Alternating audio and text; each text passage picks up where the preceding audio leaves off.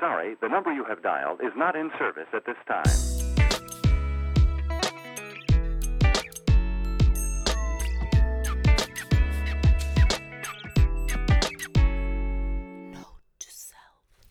Hei, minä olen Katja Klami Ja minä olen Minna Wikström. ja tämä on Note to Self podcast. Tänään me puhutaan vähän matkustamisesta, mutta vähän erityyppisestä matkustamisesta, nimittäin siitä, mitä sä voit tehdä vaikka sun työmatkalla jonnekin muualle kuin sen työ, työkohteeseen, taikka vaikka siellä sohvan nurkassa, nimittäin kirjojen maailmasta. Yes. Me pureudutaan tänään tosissaan siihen ihanaan toden tai fantasian maailmaan, jota, jota me saadaan nauttia kirjojen kautta. Se on meidän tämän päivän teema. Mulla ainakin itselläni on tosi lämpimiä muistoja ylipäätänsä kirjastoista ja kirjoista. Sitten mä vihdoin viimein opin lukemaan, mä olin vähän hidas lapsi siinäkin, niin siitähän ei mennyt tulla loppua, vaan mä kannoin aina mukanani jotakin isoja kirjoja ja sitten siinä aina kotimatkallakin oli luin yleensä, vaikka kävelin. Eli mä olin jo, ensi, jo ihan ensitöikseni samanlainen kuin nykyään, kun sanotaan, että ihmiset eivät nosta katsetta ruudusta, niin mulla oli kirja siinä silloin. Opettelin sitä jo silloin ala-asteella. Niin kirjat on ollut tosi tärkeitä mulle. Ja niistä oli hirveän lämmin, hyvä olo. Mutta miten ne sulle on merkannut? No joo, mä oon ollut aina, aina tota semmoinen on-off-lukija, että, että mulla on kausia, jolloin mä niin kun sukellan tosi paljon kaikkeen mahdolliseen ää, mielenkiintoiseen lukemiseen, ja sitten on kausia, jolloin mä luen aika vähän. Mutta tota, kyllä se yöpöydällä on aina kirja. Mitä sulla on nyt tällä hetkellä menossa? No, mulla on nyt itse asiassa ää, menossa semmonen ää, Helsingin henget-niminen kirja. Oo, kuulostaa hyvältä. tota, kirja ei ole hirveän pitkä, mutta, tota, mutta kertoo vähän siitä, että mitä täällä Helsingissä, missä on kummitellut ja minkälaisia henkiä tuolla meidän kaupungissa liikkuu. Tähän sanotaan, että so seasonal sopii hyvin tähän Kekrin teemaan. Aivan loistavaa.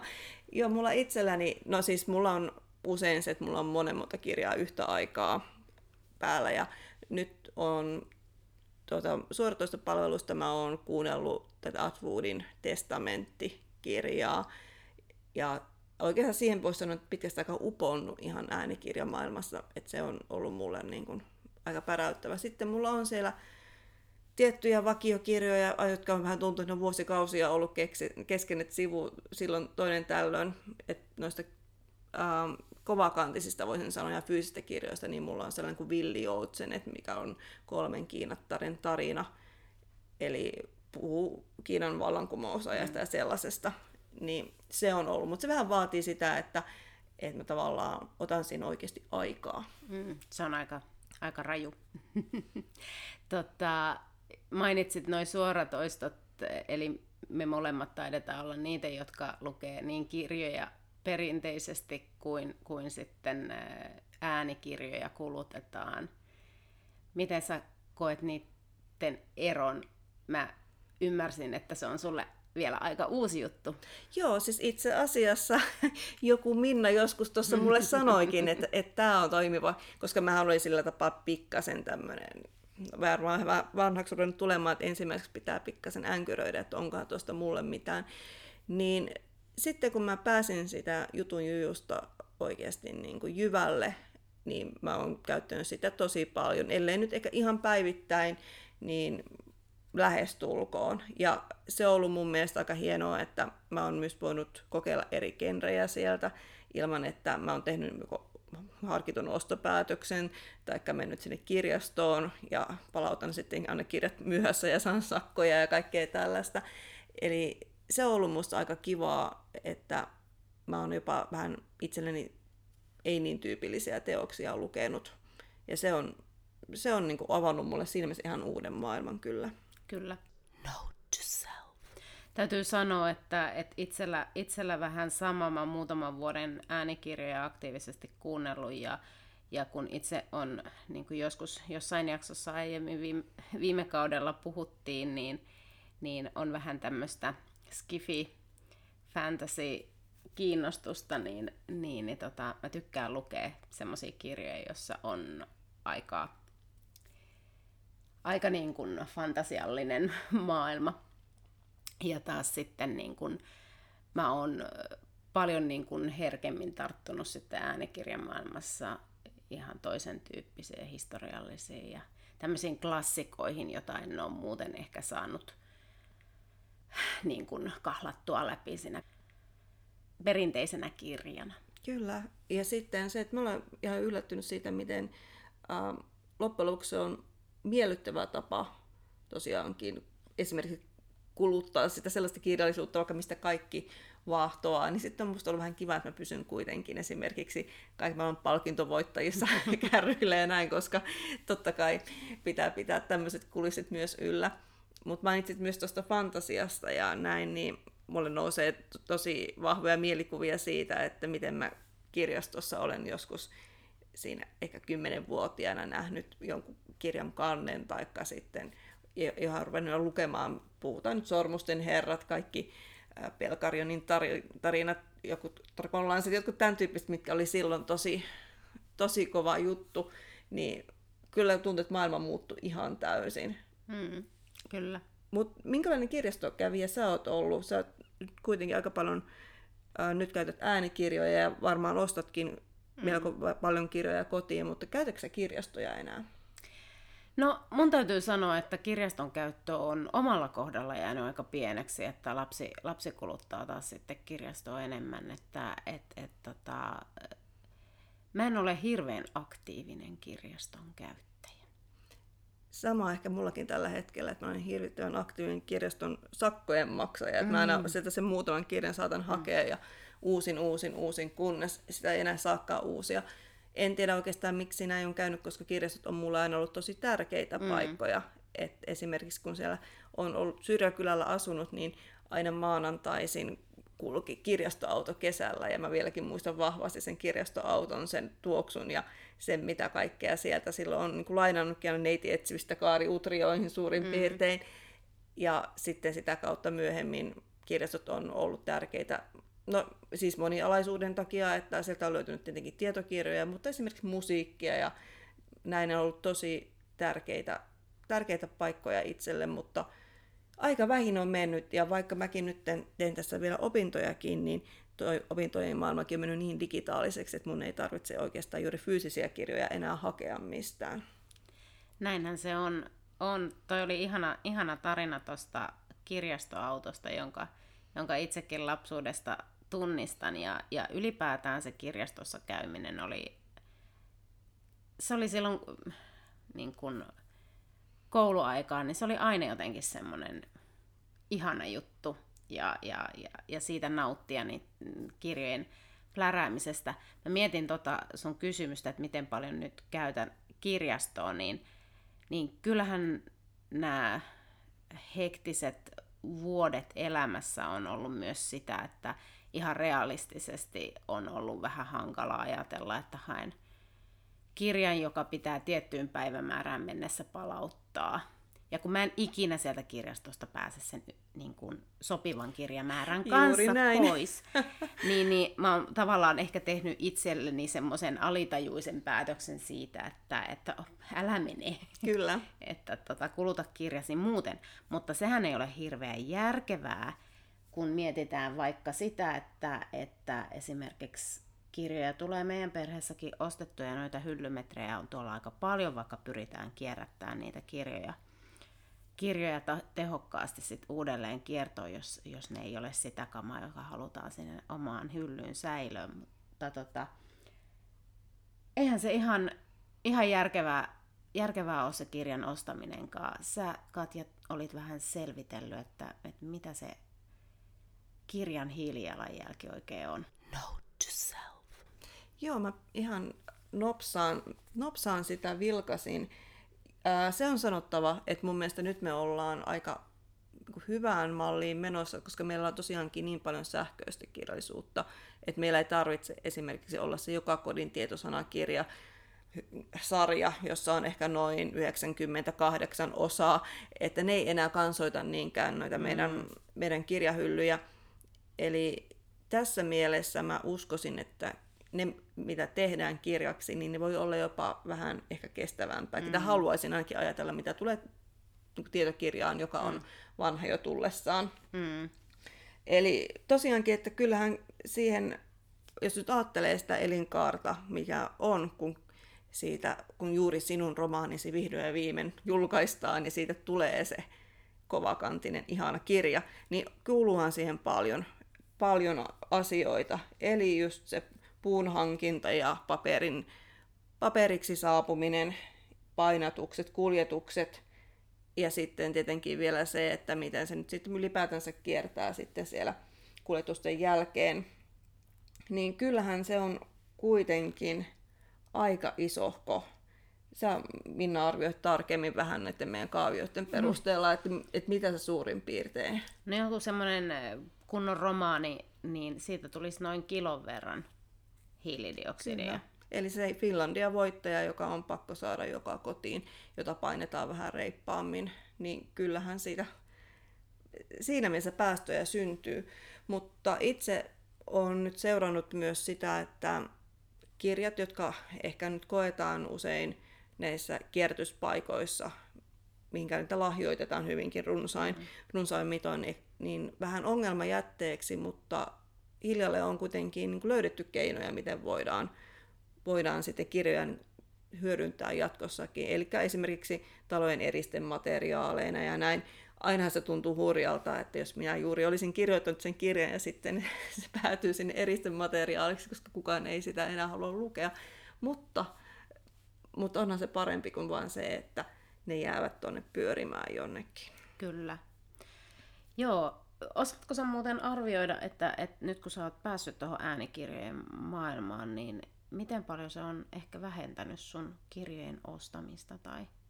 No itse asiassa mä oon aina, tai sanotaan viime vuosina, on ollut aika tarkka noiden ostojeni suhteen, että, että se kirjan pitää olla jotenkin tosi tosi hyvä, että mä ihan oikeasti sen menen hankkimaan hyllyyn. Niin nytkin jos mä kuuntelen jonkun sellaisen äänikirjan, joka on, että tämä on sellainen, mihin mä haluan palata vielä 80-vuotiaana, niin todennäköisesti menen ja ostan.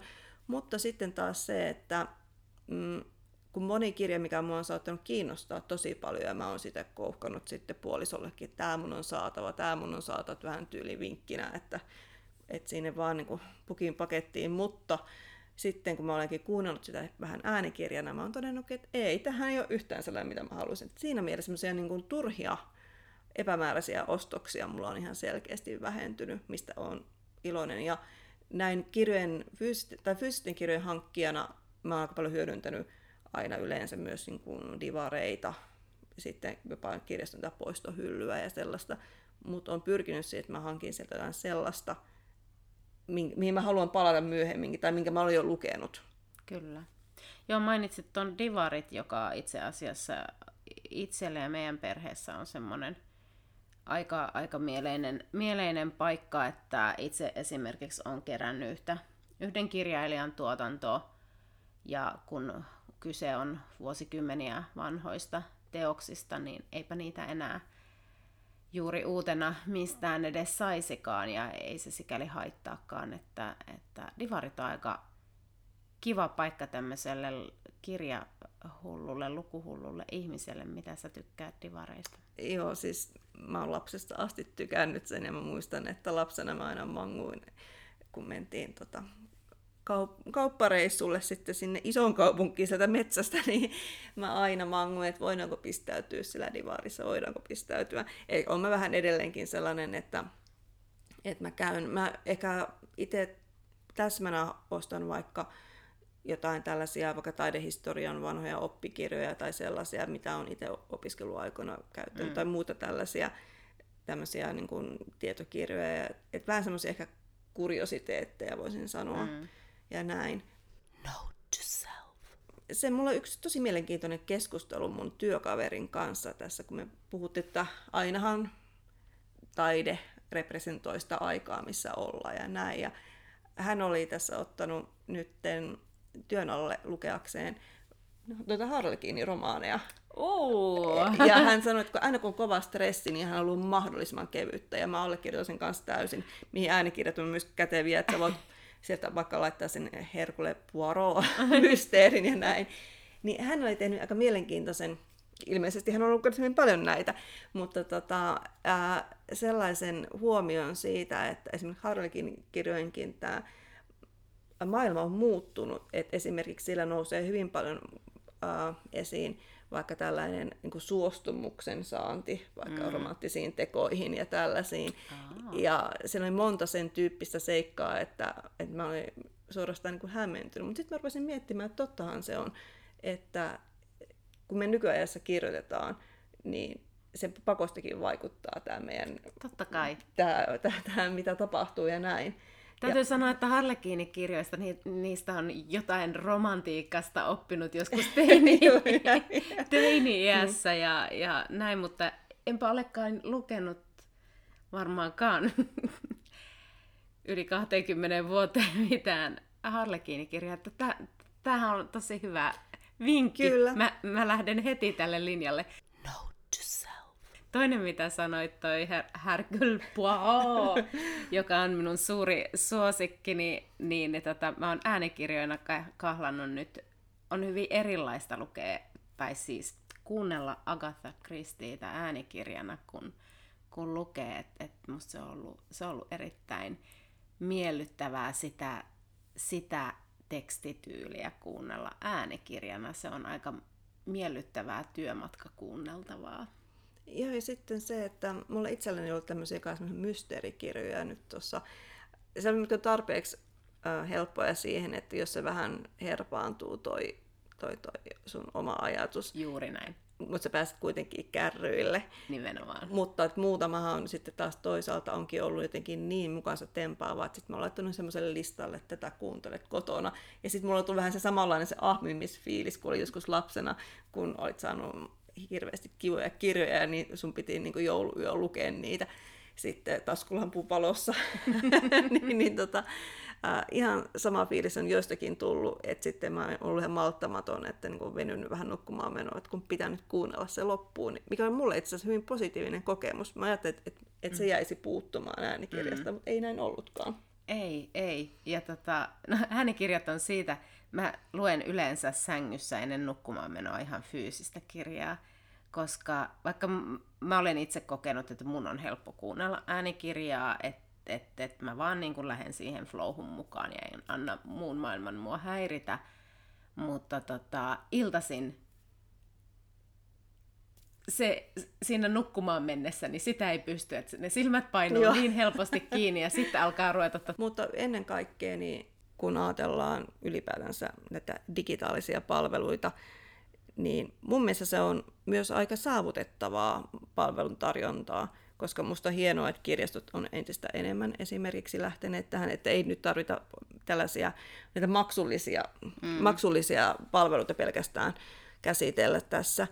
Eli kirjastojen kauttakin löytyy todella laaja määrä vaikka ilmaisia e-lehtiä ja näin, joten kun valitettavasti meidänkin kirjastoverkkoa tunnutaan vaan vähän supistavan ja supistavan, mm. niin kyllä se digitaalisuus sitten tulee palvelemaan meitä. Ja no, näin itse digi-ihmisenä mä olen suorastaan riemu, riemuissani siitä, että tieto on enemmän ja enemmän saavutettavissa, mm-hmm. jos on vaan välineet ja näin, ja se on sitten taas toi, toi toisen podcastin aihe, voisiko sanoa näin. Mutta mua on siis tosiaankin niin positiivisella tavalla yllättänyt hyvin paljon se, että miten ollaan menty niin oppikirjoissa kuin vaikka niissä Harlekiinin romaaneissa mm. sitten näihin, näihin digitaalisiin versioihin. Kyllä. Joo, ja, ja onhan se tavallaan niin kuin, mahdollisuus kuluttaa sitä, niin kuin me, mekin ollaan ruvettu kuluttaa monipuolisemmin kirjallisuutta. Ja sitten vielä tällä tapaa näin opiskelujen suhteen, kun mietin sitä, niin mä olen aina ollut se Matti Myöhäinen, joka, tai Maija Myöhäinen, joka on sitten siellä miettimässä, että ai hitsi, saisinko mä sen tenttikirjan jostakin. Yleensä en saa, mutta nykyään mä melkein aina sen saan, kun se onkin digi- digitaalisena versiona. Kyllä. Ja tämä on varmaan myös semmoinen kustannusasia öö, monelle opiskelijalle, että, että sitä materiaalia on niin kuin mahdollista myös pikkusen ehkä kohtuullisempaan hintaan hankkia myös digitaalisena. Kyllä. Ja vaikka puhutaan tietenkin siitä paljon, että se ei korvaa paperista kirjaa, missä olen ihan samaa mieltä, koska itse on vähän sellainen oppi, että mulla pitäisi olla ehkä se fyysinen kirja mm. ja näin. Mutta mä uskon myös siihen, että me pikkuhiljaa enemmän opitaan ja opitaan, koska jos nyt miettii, niin onhan tämä mm. aika tuore juttu. On joo, ja voi, voi ehkä ajatella, että uudet, u, uusi sukupolvi tietyllä tapaa osaa jo kuluttaa sitä oppimateriaaliakin enemmän digitaalisena kuin ehkä esimerkiksi itse. Kyllä. Että tota, mä, mä kuulun siihen alleviivailija värikynä sukupolveen aika hyvin, että et, et kun jotain haluaa oppia, niin siihen täytyy tehdä niitä merkintöjä, jotka jättää niitä jälkiä silmiin, Kyllä. muisti, niin kuin valokuvamuisti, mu, muistoja, jotka tukee sitä oppimista. Kyllä. Mutta kirjastosta ollaan puhuttu paljon ja näin, ja ylipäätänsä me voitaisiin puhua niistä myöhemmin vähän lisää, vähän isommassa yhteydessä. Eli kattokäsitteinen lainaaminen. Kyllä toi lainaaminen on siinä mielessä tosi mielenkiintoista ja mun mielestä kirjastot on siinä lähtenyt tosi ihanasti laajentaa sitä omaa repertuaaria ja, ja sitten myös tämmöistä kaupallista lainaamista on paljon ja meillä on varmaan tällä kaudella tulossa vielä keskustelua myös, myös muodista ja muodin kuluttamisesta ja siinäkin yhteydessä tullaan varmaan puhumaan myös lainaamisesta, että, että, että se voi olla ehkä tämmöinen kantava teema tässä. Note to self. Kirjamessut on tulossa. Niin onkin. Ja Oletko menossa? Ehkä minä uskallan. Armi vaan se, että yleensä olla viinimessutkin vielä samassa, että se on vähän liian täydellinen paketti. Kirjaa ja viiniä. Onko juustomessut myös? Itse asiassa joskus kun kävin, niin siellä oli myös paljon juustoa. en tiedä, mua ei varmaan saa sitten pois niin messupäivinä sitten ollenkaan niin kuin normaalin elämän. Voin raportoida sitten, että kuinka kävi, paljonko paloi rahaa ja, ja näin. Joo, meillä, meidän perheessä on jaettu niin, että, että mies, mies osallistuu kirjamessuille ja, ja tota, minä yritän pitäytyä, pitäytyä muualla. Mutta tota, tämmöisiä ajatuksia meillä oli lukemisesta. Onko sulla vielä jotain hyvää lu- lukukokemustunnustusta tähän loppuun? Mm, ehkä varmaan tuo, kun mä mainitsin sitä, että, että kun kirjojen kannetkin on vaikuttanut muhun hyvin paljon silloin, kun mä oon pienenä käynyt siellä kirjastossa, niin mä muistan sen, kun mä näin tuon Pelkarenin tarun. Mä en muista monesko osa se sitä sarjaa oli, neljäs tai viides, mutta se oli semmoinen kuin Rivan kuningatar. Ja siinä oli semmoinen upea nainen, oli haarniskassa, ei missään semmoisessa tissihaarniskassa, mitä mm-hmm. monet pelit tarjoilee, vaan sillä oli ihan oikea kunnon sotisopa siinä. Ja hänen, hänellä oli miekka siinä, ja sitten mä olin, että vau, voimakas nainen, haluan olla tuo. Eli monella tapaa nämä on semmoisia asioita, mitkä niin kuin, ne jää mieleen ja mitkä rakentaa meidän sitä maailmankuvaa. Ja se on muuten ihan totta.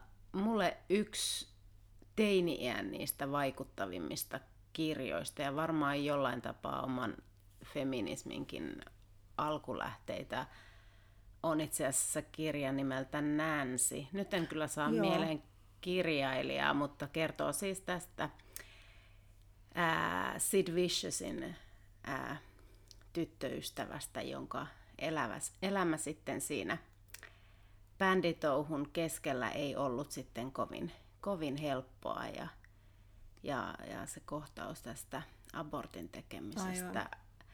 pysäytti minut nuorena tyttönä aika totaalisesti siihen, että, että meillä naisilla täytyy olla oikeus oman kehomme hallintaan ja päätösten tekoon. Ja, ja tämä ei saa olla se tapa, jolla me ratkaistaan niitä haasteita, jotka esimerkiksi ei-toivotusta raskaudesta sitten niin kuin sattuisi kohdalla. Aivan. Voisiko tässä sanoa sen, että kyllä se kynä on sitä miekkaa vahvempi, koska kun oikeasti kun on mahdollisuus lukea ja oppia ja kokea tällaisia asioita, niin ne tekee ehkä ihmisistä vähän vaarallisiakin, kun ne rupeaa käyttämään ovia aivojaan. Juuri näin. Tässä kohtaa varmaan voi sanoa, että hauskoja lukuhetkiä. Juuri näin. No niin, moi moi. Moi moi!